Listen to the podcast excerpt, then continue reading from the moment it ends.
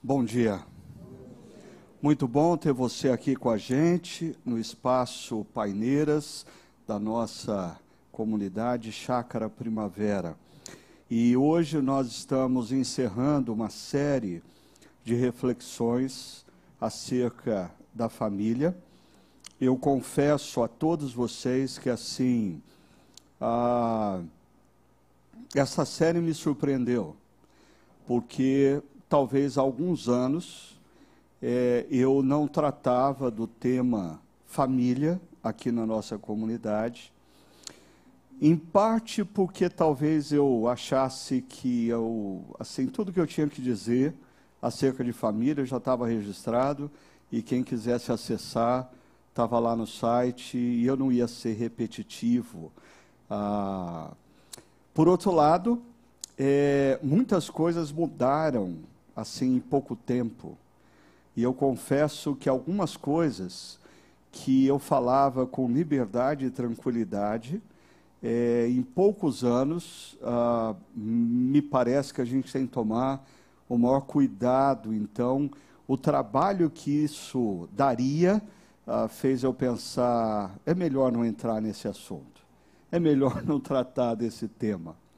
No entanto, quando eu digo que essa série me surpreendeu, primeiro, me surpreendeu ao perceber a, a quantidade de pessoas que precisam ouvir o que talvez para alguns de vocês já foi dito no passado. Mas do que vale algo que já foi ouvido, se ainda não foi integrado no coração? Do que vale informação, conhecimento, se não aconteceu transformação. E eu acho que, no contexto dessa série, algo que eu queria deixar registrado para vocês, ah, adultos, jovens, adolescentes, ah, que eu acho que é importante para você levar ao longo da sua caminhada, ah, porque se aplica não apenas ao conceito família, mas a tudo que envolve a sua vida no contexto contemporâneo. Nós trabalhamos essa linha ah, acima dos céus e abaixo dos céus, acima dos céus, os valores da eternidade, os valores da graça, a ação de Deus, abaixo dos céus, os valores da natureza, da história e é muito importante você perceber que sempre que nós falamos de espiritualidade cristã, sempre quando você diz, eu sou um cristão, eu sou um discípulo de Jesus. Ah, e, e, isso é importante porque eu diria, ah, nós temos hoje em dia cristãos, membros de igreja, líderes religiosos e até mesmo pastores que não mais trabalham com esse conceito você escuta um discurso altamente elaborado, você fica fascinado com a poesia do, do, do preletor ou do pastor, mas você não, não se dá conta que ele não trabalha mais com esse conceito. E nós que somos cristãos, discípulos de Jesus, trabalhamos a partir de um conceito. Deus se revelou na história o Deus eterno, o Deus todo-poderoso, o Deus supremo, Criador dos céus e da terra, se revelou através de profetas e mestres e nos deixou o registro da sua vontade. Ah, e talvez o ápice dessa revelação, talvez não o ápice dessa revelação, é a entrada na história de Jesus o próprio Deus que se faz carne. Eu estava lendo e vendo alguns trechos ah, do sociólogo já falecido Zygmunt Bauman, e eu achei interessante uma fala dele, de que ele passou a vida ah, tentando transformar palavra em carne, e ele não conseguiu. Aí eu pensei, ah, Deus conseguiu. Deus transformou a sua palavra em carne, Jesus. Se você tem alguma dúvida do que Deus espera de você como homem ou como mulher, olhe para Jesus. Jesus é a palavra de Deus encarnada. Mas como nós vimos, a partir ali do século XVI, 17, 18, culminando no século XIX, ah, existe uma ruptura no pensamento do mundo ocidental, principalmente. Isso, nós não podemos falar, talvez, de que essa ruptura acontece no mundo oriental, mas certamente no mundo ocidental. Quando, ah, com o advento do racionalismo, do iluminismo, existe uma crença profunda de que a razão nos é suficiente para estabelecermos regras e valores para um mundo melhor. E aí nós temos início ao que nós chamamos de sociedade moderna ou da modernidade, aonde a verdade ela não é mais revelada, a verdade é construída no senso comum através do uso da razão. No entanto, nós entramos no século XX e duas guerras mundiais e as injustiças e opressões e desigualdade se intensificam, e mais uma vez na história nós assistimos uma ruptura com o pensamento anterior. Ah, e ah, inicialmente ali na década de 50, 60, 70, começa a, começa a nascer gradativamente uma forma, um paradigma mental, no qual não mais o bem comum ou o senso comum rege o que é certo ou errado, nem muito menos a revelação de Deus. Mas o que rege o que é certo ou errado é o indivíduo. Eu determino o que é verdade para mim. Eu determino, a minha experiência determina o que é verdade para mim. Como nós vimos, essa forma de pensar, chamada por alguns de modernidade radicalizada, por outros de pós-modernidade, é uma reação à maneira como homens e mulheres pensavam na modernidade, mas também é uma grande reação, grande reação, à maneira como cristãos concebem a vida. Ah, ah, cristãos vivem na história, na consciência de que Deus, Criador dos céus e da terra, se revelou na história e manifestou a sua vontade através ah, do que nós chamamos de escrituras sagradas. Agora, se eu falasse das consequências dessa, desse formato, desse paradigma mental baseado no indivíduo, a maioria de vocês diria: ah, mas é um pastorzinho falando. Ah, é um, ah, é, essa semana, num dos, artigos, num, num, dos jornais de grande circulação do Brasil, uma economista é, é, escreveu um artigo dizendo: sou evangélica e por que isso é um problema? Parece que não existe o preconceito com nenhum outro tipo de fala.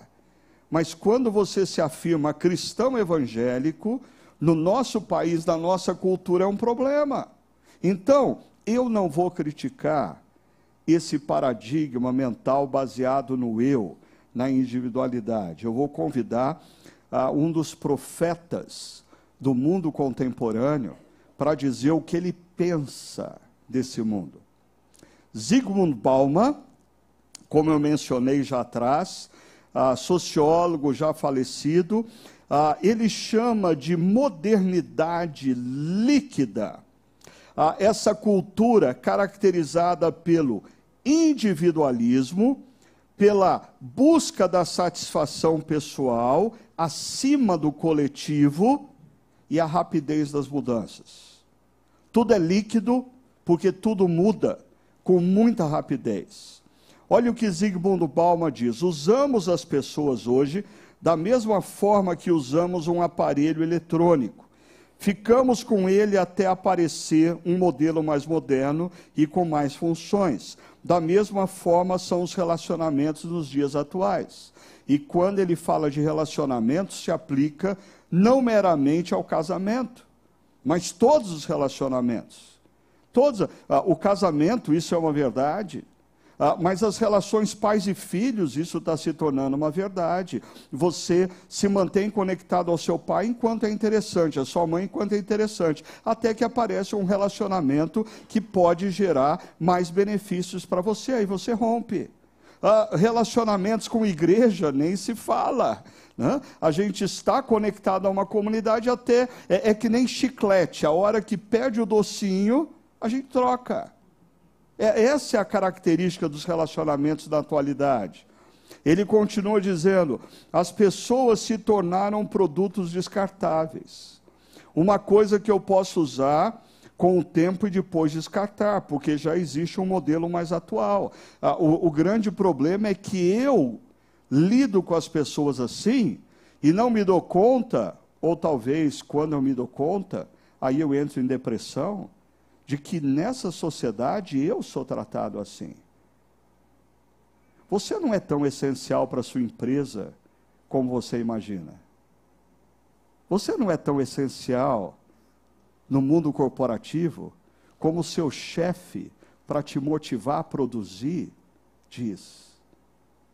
Você é uma peça facilmente trocada. E o problema, talvez o único local aonde você é insubstituível é no contexto familiar. Mas é interessante como a gente se dedica mais à empresa e à carreira do que às relações familiares. Mas ele completa dizendo: fazemos isso sem nenhuma culpa ou remorso. Da mesma maneira como a gente troca de fornecedor, ah, o provedor da internet de casa está falhando. Eu ligo para o outro, que normalmente me dá um desconto nos primeiros meses, porque é interessante, a gente vive numa cultura em que a infidelidade é altamente incentivada. Se você tem a, a, a, o serviço de uma, prestador, uma prestadora de serviços de telefonia uh, móvel e você liga para a concorrente, a concorrente certamente dá um desconto e te dá um aparelho novo. Por quê? Incentivo à infidelidade. E a gente começa a se acostumar com essa coisa.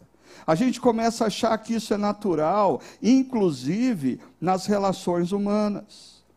E aí surge o medo que é um tema muito presente ah, para o Zygmunt Bauman. Ele diz: as pessoas têm medo do sofrimento e por isso pensam, pensam que não mantendo uma relação estável e duradoura irão evitar o sofrimento e a dor.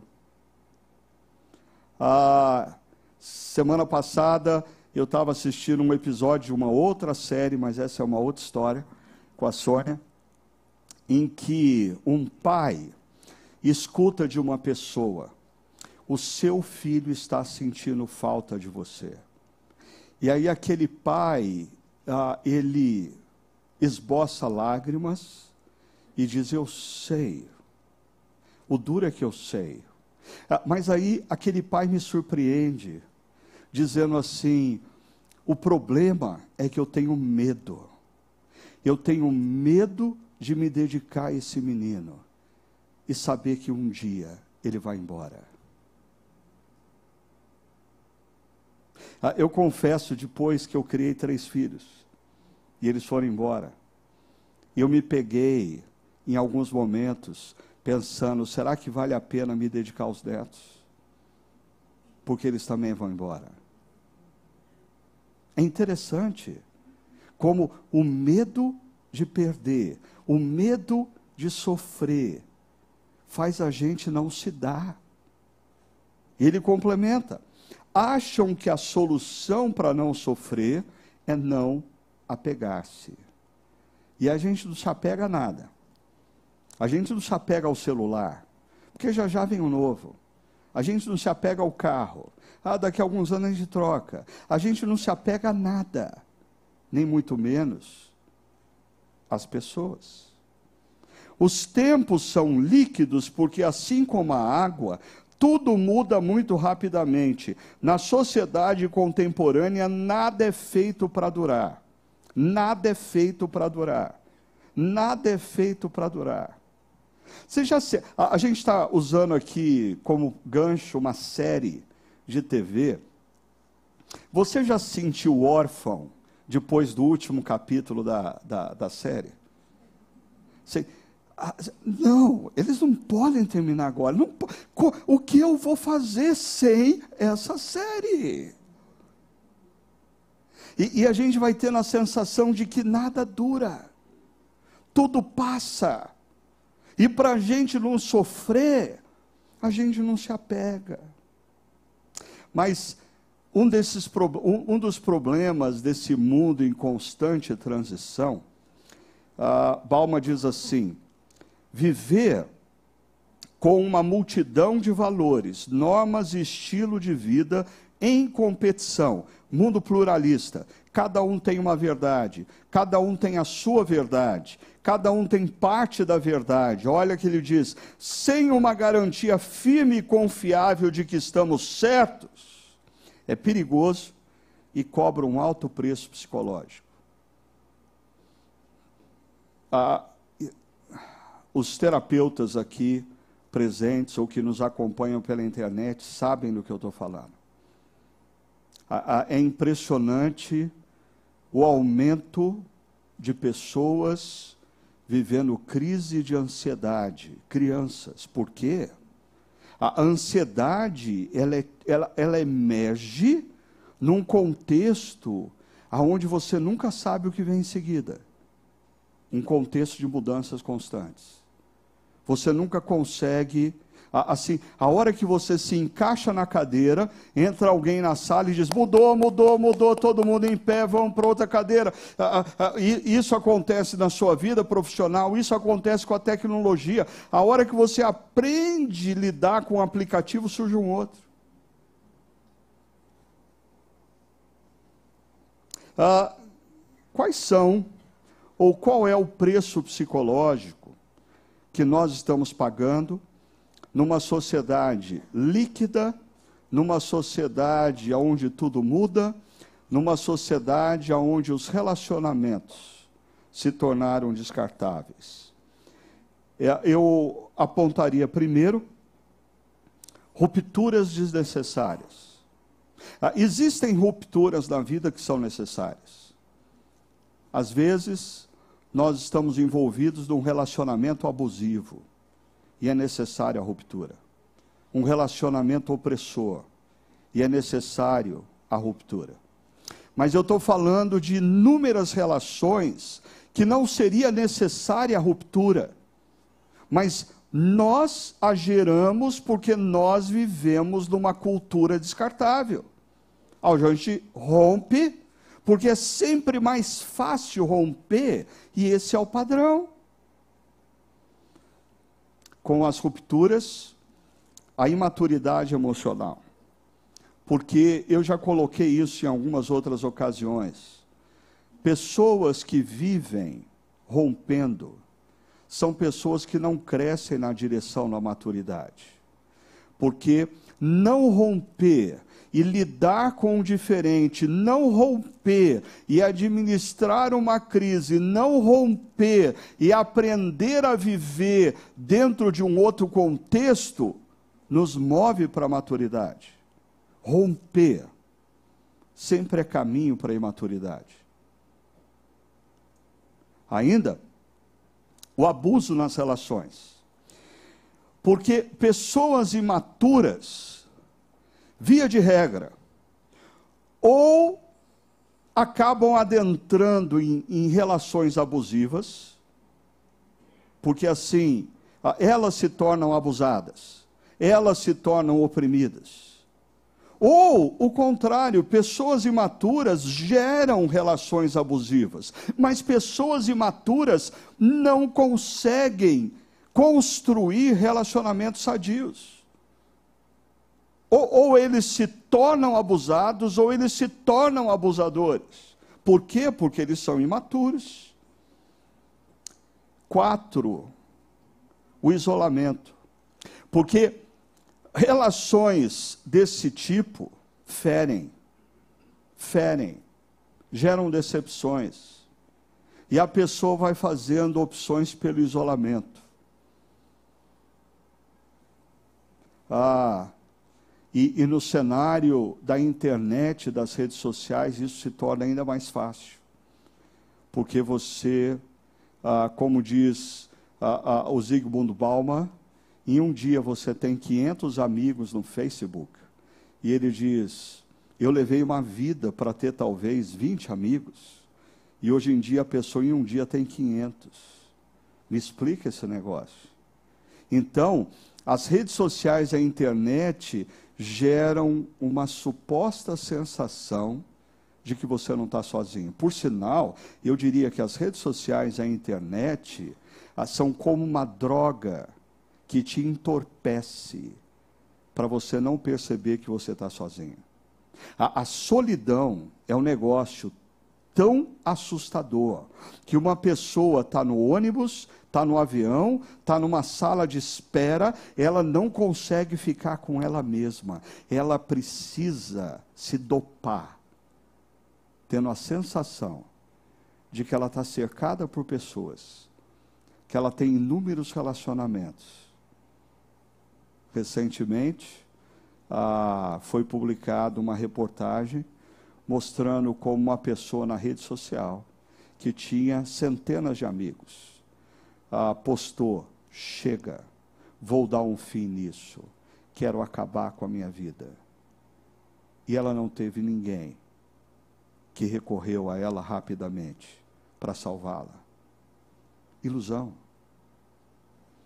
E a consequência disso tudo é perda de identidade. Ah, você não sabe mais quem você é. Por exemplo, é, uma pessoa que já passou por três, quatro relacionamentos conjugais, sabe do que eu estou falando? Uh, você não sabe mais muito bem quem você é. Uh, assim, uh, uma pessoa que vive um contexto não conjugal, mas de sexualidade aberta, chega um momento que você não sabe mais quem você é. Isso afeta a sua identidade. É, é, essas relações líquidas, desconexas, descartáveis, fazem você perder a sensação de fato quem você é. Deixa eu mostrar a resposta para isso através de uma atitude. Uma atitude que se dá na espiritualidade, mas que afeta as nossas relações. E o ponto de contato com a nossa série é, mais uma vez, essa relação entre pai e filhos, filhos e pais. Ah, Para quem, como o pastor André, muito bem, parabéns, segunda temporada. Ah, quem está acompanhando ou já acompanha essa série, primeiro sabe como importante foi a figura desse pai na vida dos filhos. Ah, e aqui, assim, ah, eu não estou falando isso para você olhar para trás e dizer, pois é, o meu pai é um culpado, porque ele. Não, não, não, não, não, não. Eu, eu, eu, eu talvez esteja falando para você que é pai agora, te cuida. A, a presença do pai é algo imensamente maior do que você imagina. E assim, o tempo passa e passa rápido o seu momento de marcar positivamente a vida dos seus filhos, como pai, é agora. Não venda esse tempo para qualquer outra coisa, porque mais tarde, se você tentar comprá-lo de volta, você vai descobrir que esse tempo não está à venda. É só agora. É só agora. Mas é interessante como a ausência do pai gerou reações diferentes nesses dois personagens. ah, o Kevin ah, se torna um sujeito em busca de satisfação, em busca de realização, em busca de sucesso, se torna um ator de Hollywood, inúmeros relacionamentos a, a, a conjugais ou sexuais, ou seja, ele, ele é a representação dos que optam por uma vida de liberdade, uma vida de autonomia, uma vida de vou fazer o que eu quero fazer. No entanto, ele chega no final da vida ah, dizendo: não era bem isso que eu queria. O que eu queria, de fato, era ter uma família como meu pai. Ah, e, e, esse aqui, o Randall, nós já falamos bastante dele. É interessante, dois filhos criados na mesma família, dentro do mesmo contexto. Um adotivo, uh, o outro biológico, mas dentro do mesmo contexto. E o Randall se torna o oposto do Kelvin. O Randall se torna um cara conservador, um, um marido presente, um pai presente, uh, o sujeito que preza pela moral social e duro no juízo. Em alguns momentos ele é duro na maneira como ele julga o Kevin. Ele é duro para com aqueles que não seguem o padrão. Ah, mas a vida vai, prestar, vai pregar algumas peças para Randall. E ele vai ter que aprender a lidar com maior flexibilidade com as pessoas que ele ama.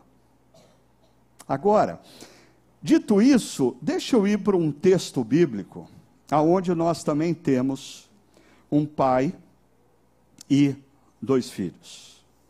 O texto começa em Lucas capítulo 15, verso 1 e 2, e eu sei, esse é um texto muito conhecido por alguns de vocês, mas eu diria que a história que nós vamos tratar hoje é, eu, eu, eu acho que não existe outro trecho bíblico aonde nós podemos perceber tão claramente quem é Deus e quem somos nós do que esse texto.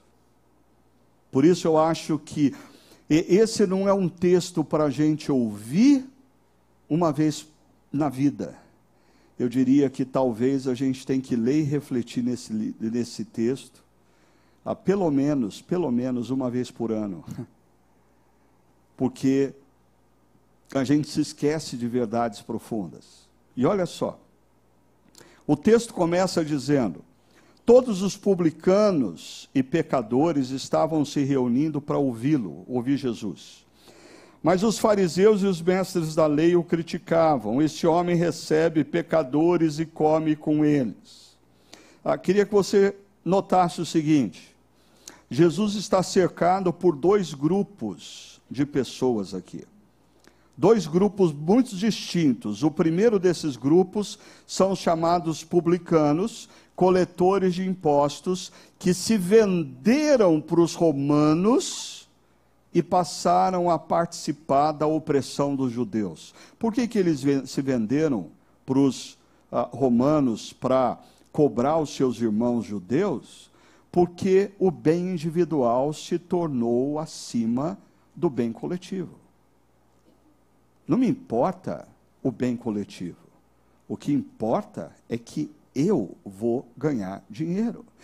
Não me importa o que a minha atividade vai gerar no ecossistema mundial. O que importa é que antes de eu morrer, eu vou ser milionário. O resto que se vire os publicanos, eles são a representação destes que fazem uma opção pelo lucro pessoal em detrimento do bem-estar coletivo. Ah, e os pecadores, aqui, ah, no, na época de Jesus, ah, envolviam, eh, eh, eh, estavam presentes todos aqueles que eram considerados desregrados, aqueles que não se encaixavam na conduta moral conservadora.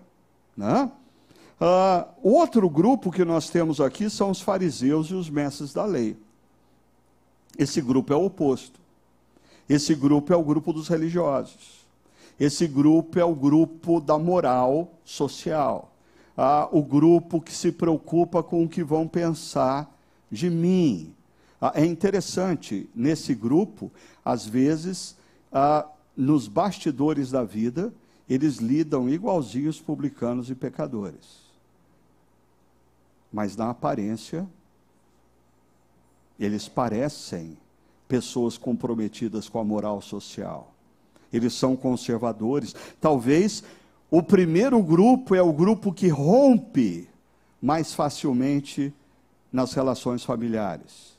O segundo grupo é o grupo que se mantém nas relações familiares. O problema é se se mantém com qualidade.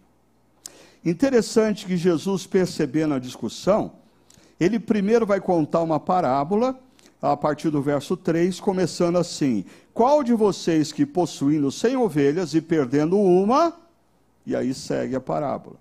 Depois, a partir do verso 8, ele diz: Qual é a mulher que, possuindo dez dracmas e perdendo uma, e perceba como no mundo de homens, Jesus está convidando homens a olhar para o mundo na perspectiva de uma mulher. Mas a primeira parábola é: Qual de vocês que, tendo cem ovelhas, qual a mulher que, tendo dez dracmas, ah, perde uma ovelha, perde uma dracma e não fica desesperada por isso? Agora, Jesus quebra o esquema literário quando ele começa a terceira parábola dizendo: um homem tinha dois filhos. Perceba, Jesus não diz assim, qual de vocês tendo dois filhos? Por quê? Porque Jesus não quer que eles se identifiquem com o pai. Eles não são o pai da história que vem em seguida. Eles são um dos irmãos da história que vem em seguida fariseus e publicanos, mestres da lei e pecadores, não são para se identificar com o pai, mas sim com um dos irmãos. E aí a história começa. Jesus continuou: Um homem tinha dois filhos. O mais novo disse ao seu pai: Pai, quero a minha parte da herança. Assim ele repartiu sua propriedade entre eles, e a maioria de vocês sabem que quando, na cultura daquela época, um filho dizia, pai, eu quero a minha herança em vida, ele estava dizendo, pai, para mim você morreu. Acabou. Para mim você está morto. Eu não quero me relacionar mais com você. E aí o pai reparte, a propriedade entre eles, entre os dois filhos. Não muito tempo depois, o filho mais novo reuniu tudo o que tinha, e se não bastasse a ruptura afetiva, a, a ruptura emocional com o pai, ele foi para uma região distante, ele rompe geograficamente, ele vai para uma terra distante. E lá, ele desperdiçou os seus bens vivendo de maneira irresponsável, irresponsavelmente. Perceba duas características aqui desse filho mais novo. A primeira delas é, são as rupturas. Ele rompe afetivamente, ele rompe geograficamente, e ele rompe até mesmo com o valor que o pai dava aos recursos financeiros. Porque, às vezes, filhos rompem com os seus pais, não valorizando o que os seus pais valorizam. E ele vai para uma terra distante, rompendo geograficamente, e desperdiça todo o dinheiro, rompendo com os valores que o pai tinha. Mas a, a história nos fala também da imaturidade desse filho. Ele vive de maneira irresponsável. Ele rompe porque é imaturo. Ele gasta tudo porque é imaturo. Mas a história continua dizendo: depois de ter gasto tudo, houve uma grande fome em toda aquela região e ele começou a passar necessidade. E aí então, por isso, foi empregar-se com um dos cidadãos daquela região que o mandou para o seu campo a fim de cuidar de porcos. E dentro de uma cultura judaica, a maioria de vocês sabe que assim, é, é, esse, esse é o chão de fábrica mais chão de fábrica, quinto subsolo dentro de uma cultura judaica. Cuidar de porcos. Um animal considerado imundo na cultura judaica. E continua: ele desejava encher o estômago com as vagens de alfarrobeira que os porcos comiam, mas ninguém lhe dava nada. Perceba que ele entra numa relação abusiva. Você lembra que eu disse que pessoas imaturas rompem e pessoas imaturas são propensas a adentrarem em relacionamentos abusivos. Ou eles se tornam os abusadores, ou eles se tornam os abusados. É o caso desse jovem. E, e é interessante porque esse jovem é a representação da autonomia e da liberdade. Pai, me dá parte da herança. Pai, não quero mais viver debaixo do teu cuidado. Pai, não quero mais a sua influência. Eu vou construir a minha própria vida. Ah, e agora esse jovem, jovem está subjugado numa relação abusiva. E ainda, isolamento. Olha a última frase. Mas ninguém lhe dava nada. Ele vivia em isolamento. Ele não tinha mais ninguém. Ó, ele não tinha mais ninguém que de fato se interessasse por ele.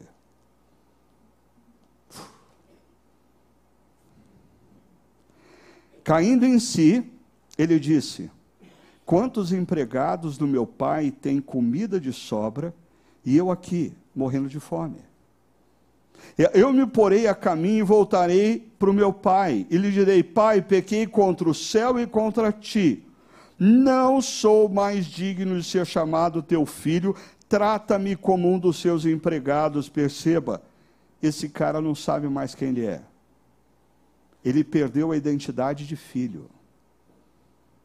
Assim, a, a, a, a vida, na vida, ele deu tanta cabeçada que se o pai quiser tratá-lo como um dos seus escravos, ok.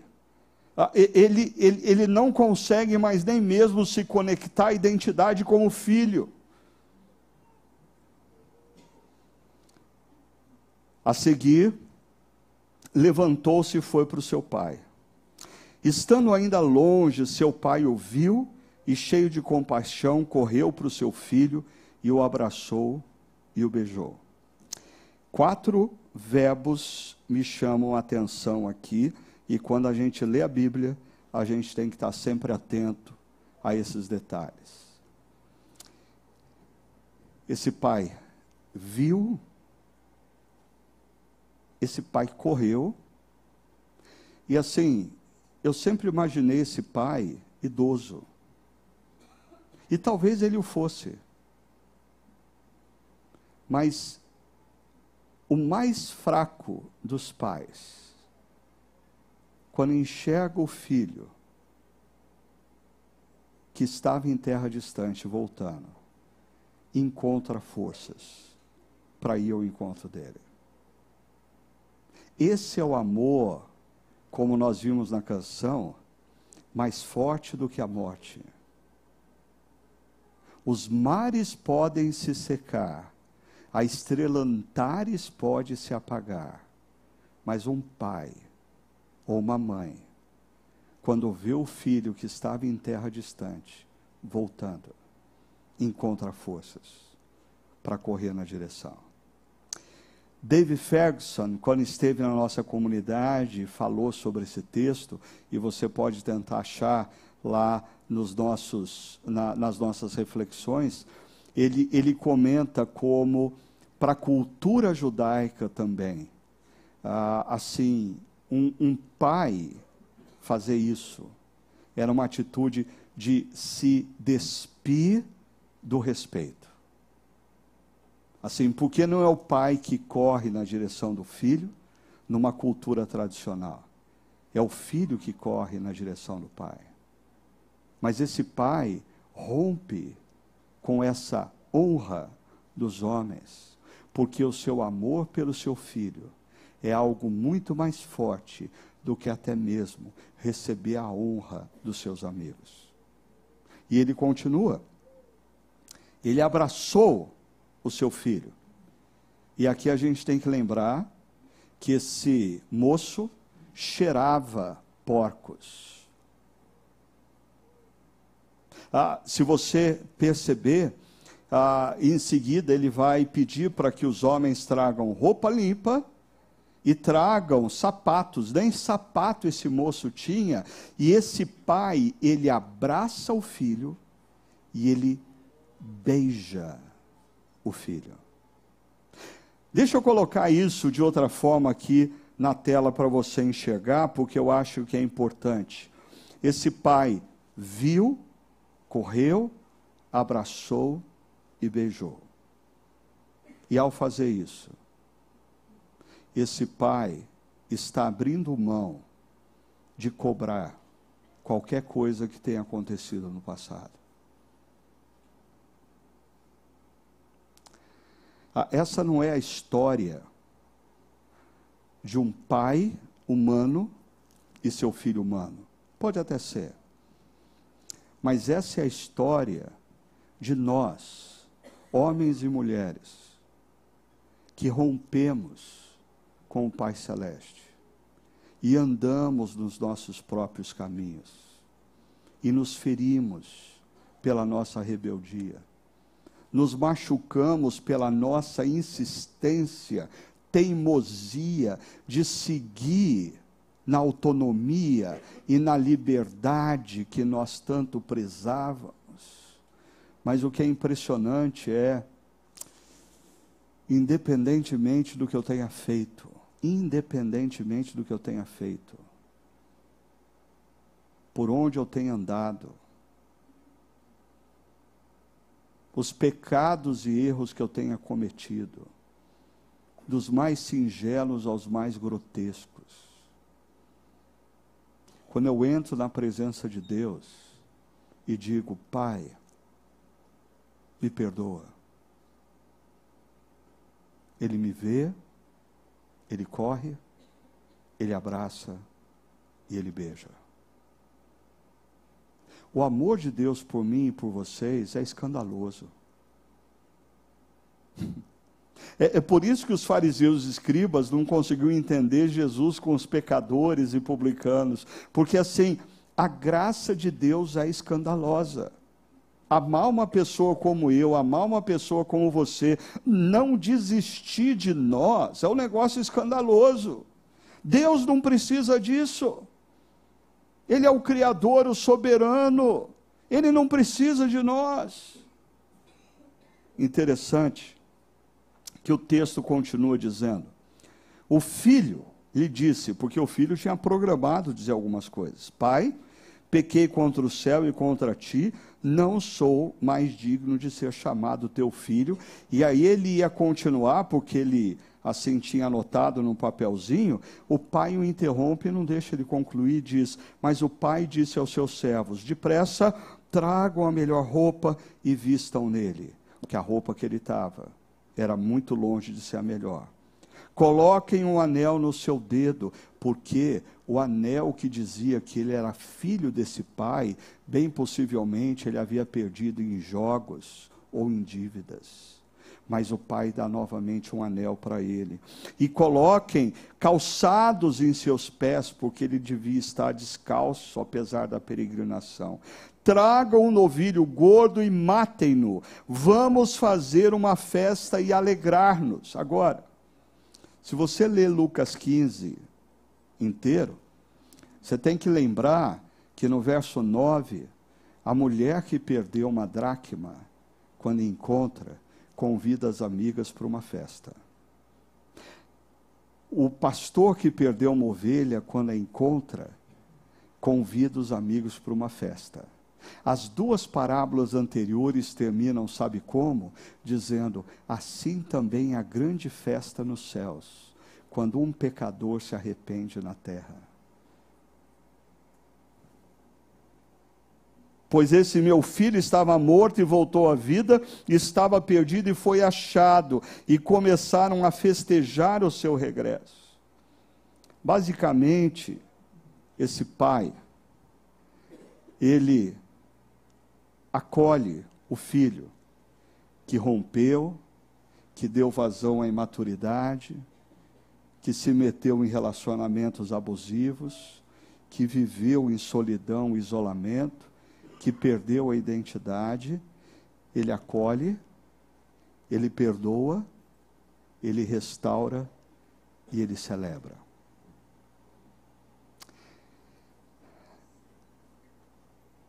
Ah, eu não sei como você concebe a sua espiritualidade. Porque o fato de você frequentar uma igreja não significa que você já entendeu o que é a espiritualidade cristã. Eu, ao longo dos anos, aqui mesmo na comunidade, na chácara, ah, eu me deparo com pessoas que chegam e dizem assim: Pastor, eu frequentei uma igreja por 30 anos e eu nunca entendi o Evangelho. Por quê? Ah, o Evangelho não é acerca do que você faz para Deus te amar. O Evangelho é você compreender que, apesar de quem você é e tudo o que você é, Deus te surpreende vendo, olhando para você, correndo na sua direção, te abraçando e beijando e te acolhendo. E Ele te perdoa. Ah, mas o que, que eu fiz para merecer o perdão de Deus? Nada. Ele fez naquela cruz, entregando Jesus. E ele nos restaura a dignidade. Romanos capítulo 8 diz que agora o Espírito Santo de Deus que habita em nós, nos diz que nós somos filhos, filhos do Deus Criador. E Ele celebra as nossas vidas. Agora, deixa eu dizer uma outra coisa. Quando nós olhamos para esse texto, nós encontramos o caminho para a verdadeira espiritualidade, que é se render ao amor e ao perdão desse Pai Celeste. Ah, mas agora eu vou incomodar aqueles que acham que já conhecem bem esse texto. Ao mesmo tempo, esse texto nos convida, apropriados do amor e do perdão de Deus, nos tornarmos mais parecidos com o Pai nos nossos relacionamentos. Deixa eu mostrar como isso acontece. Aproveitando que o Paulinho já sentou ali, mas sentou cedo demais, vai ter que ficar sentado ali. Diz o texto: Enquanto isso, o irmão mais velho estava no campo quando se aproximou da casa, ouviu a música e a dança. Eu, eu, eu não sei se você percebeu isso, mas à medida, quando a gente entra no texto e deixa o texto nos conduzir, a gente se esquece do irmão. Acontece, a gente está tão envolvido com o que aconteceu com o filho mais novo, que a gente se esquece que tem um irmão mais velho. E olha só o que vai acontecer com esse irmão mais velho. Ah, o texto diz: Então chamou um dos servos e perguntou-lhe o que estava acontecendo. Esse lhe respondeu: Seu irmão voltou e seu pai matou um novilho gordo porque o recebeu de volta são e salvo. O filho mais velho encheu-se de ira.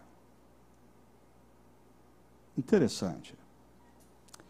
A, a, a lógica da história seria: o irmão que ficou é o certinho, é o bonzinho, ficou com o pai. Ah, e de fato, quem olha do lado de fora até pensa isso.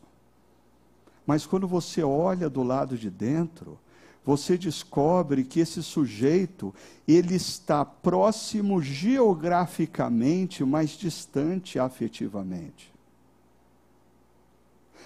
Agora, para mim o mais surpreendente é que o pai, ele não corre só na direção do filho que voltou. O pai é capaz de sair da festa para ir na direção do filho mais velho, amargo, azedo, bronqueado. Ah, e o pai insiste com ele. Ah, é interessante porque o irmão mais novo não tem que insistir, porque o irmão, o irmão mais novo, depois de tudo que ele fez, de tudo que ele perdeu e na condição que ele se encontra, o pai nem precisa insistir para ele entrar na casa. Ele sabe que ele não tem absolutamente nada. Mas o irmão mais velho, ah, esse é mais preocupante. Porque por ele estar na igreja há mais tempo, por ele ter rodagem em igreja, por ele ter servido em vários ministérios da igreja, por ele já ter feito coisas em nome de Deus. Ele se acha meio no direito de reivindicar algumas coisas. E, e olha só, ele diz: ah, ah, Mas ele respondeu ao seu pai: Olha, Todos esses anos tenho trabalhado como um escravo ao teu serviço. Essa palavra escravo é a mesma palavra do filho mais novo que se tornou cuidador de porcos. Esse cara está com um pai e ele não conhece o pai. A, linguagem dele não é a linguagem da graça que caracteriza o Pai, a linguagem dele é a do mérito. Eu tenho feito isso há tantos anos e o Senhor nunca me deu nem um cabrito para eu festejar com os meus amigos.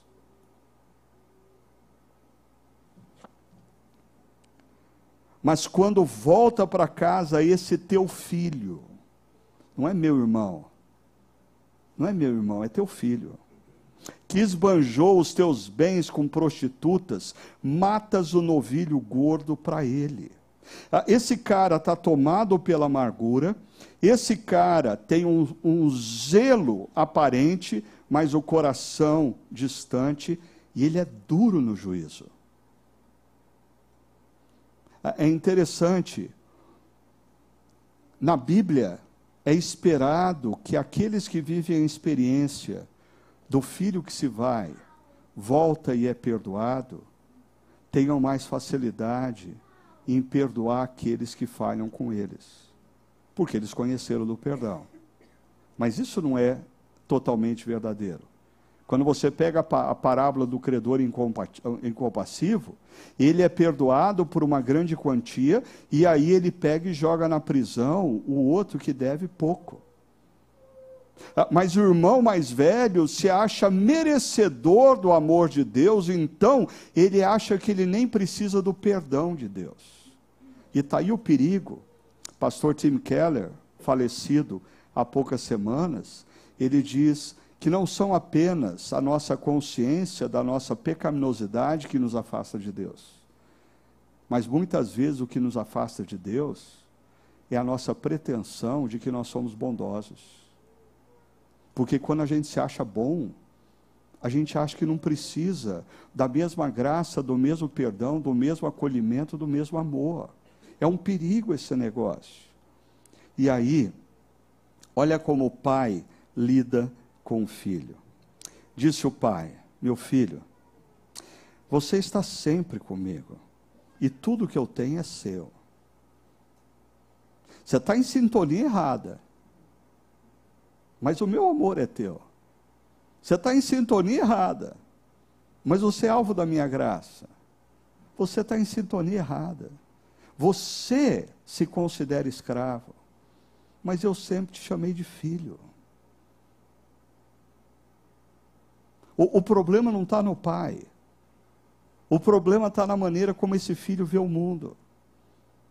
E eu diria que esse filho, ele está tão propenso quanto o irmão mais velho a romper, porque ele rompe com o irmão mais novo, ele rompe afetivamente com o pai, ele é tão imaturo quanto o irmão mais novo, ele se torna o abusador numa relação devido à sua imaturidade, esse cara está isolado, ele não entra na festa. Gente amargurada não gosta de festa. Gente amargurada quer ficar distante para que alguém sinta piedade ou dó. Esse cara perdeu a identidade porque ele se afirma escravo. Quando na verdade ele é filho. Em outras palavras, esses dois filhos estão perdidos. Não é um que está perdido. Os dois estão perdidos. Os dois precisam do pai. O filho mais novo, ah, ele representa os publicanos e pecadores que estão ouvindo essa palavra. Eles representam aqueles que fazem uso da autonomia, que rompe com a moral e com os relacionamentos, e o final, o resultado desse projeto é a destruição. O filho mais velho, ele representa os fariseus e mestres da lei, que estão escutando a mesma parábola. Eles representam a moral conservadora e a responsabilidade, mas sem coração. É aquele cara que, quando escuta falar que um amigo de trabalho largou da mulher com quem estava casado há 30 anos e se juntou com a secretária de 20 anos de idade, ele fica irado, revoltado. Não porque isso é errado, mas porque o amigo fez o que ele não teve coragem de fazer. Esse é o fariseu e o mestre da lei. Esse é o irmão mais velho. Ele diz: E esse teu filho, depois que gastou tudo com prostitutas e com prazer, ele volta e o Senhor ainda o ama.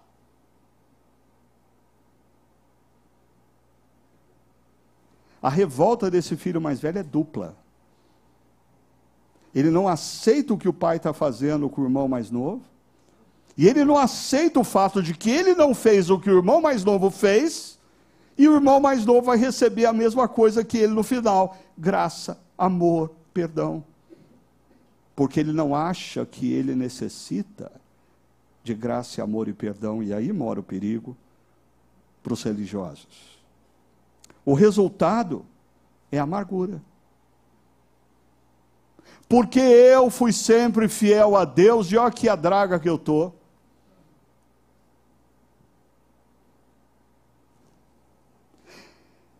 Eu termino, e assim, e aí sim o Paulinho pode ficar à vontade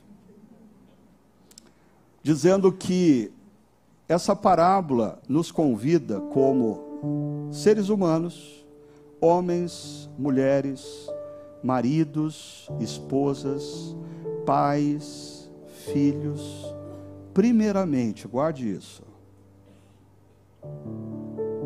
voltarmos para a casa do Pai. A gente não consegue construir relacionamentos estáveis e saudáveis por conta própria. Não consegue. Nós somos tão disfuncionais quanto o filho mais velho e o filho mais novo.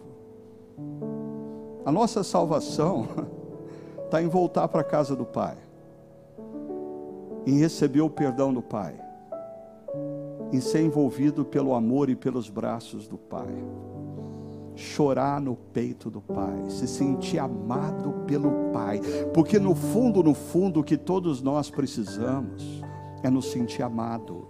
Mas absolutamente ninguém que vive ao nosso redor tem para nos oferecer o amor que nós buscamos, porque esse amor que nós buscamos, nós só vamos encontrar no Pai Celeste.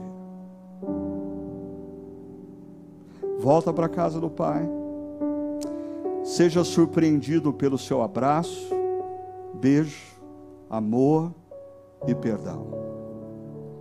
Esse pai surpreendente, ele abraça, beija, ama e perdoa quem fez um monte de coisa errada, quem andou longe dele. Assim, não existe algo que você possa ter feito capaz de mudar o interesse e o amor de Deus por você. Não existe. Ah, mas esse amor e esse perdão também é para o filho rabugento, religioso, que vive apontando o dedo para os outros, amargurado porque ele não teve coragem de fazer o que o irmão mais novo fez. E ele tem o poder, esse amor, de renovar a vida para esse irmão também. Agora, se você experimentou do abraço, do beijo, do amor e do perdão de Deus, ofereça a outro amor e perdão. E por que essa atitude é fundamental ao terminarmos uma série sobre família? Porque não há família que permaneça em pé se nós não aprendemos a perdoar. Absolutamente todos nós temos as enfermidades do irmão mais novo, do irmão mais velho. E nós precisamos aprender a construir na vida a capacidade de acolher o outro. É o que o pai faz. Como eu disse, se você é acolhido, amado e perdoado por esse pai, Agora a convivência com esse pai deve te mover a se tornar cada dia um pouquinho mais parecido com esse pai, capaz de acolher o outro nas suas fragilidades, de amar o outro, de perdoar o outro. Que tal você, nesse momento final, ouvir essa canção? refletir sobre o seu momento de vida. Talvez essa questão do perdão e do amor tenha a ver com a sua relação familiar, talvez tenha a ver com relacionamentos que te cercam. Mas eu queria convidar você a não sair daqui sem uma conversa séria com Deus. E principalmente, sem a bênção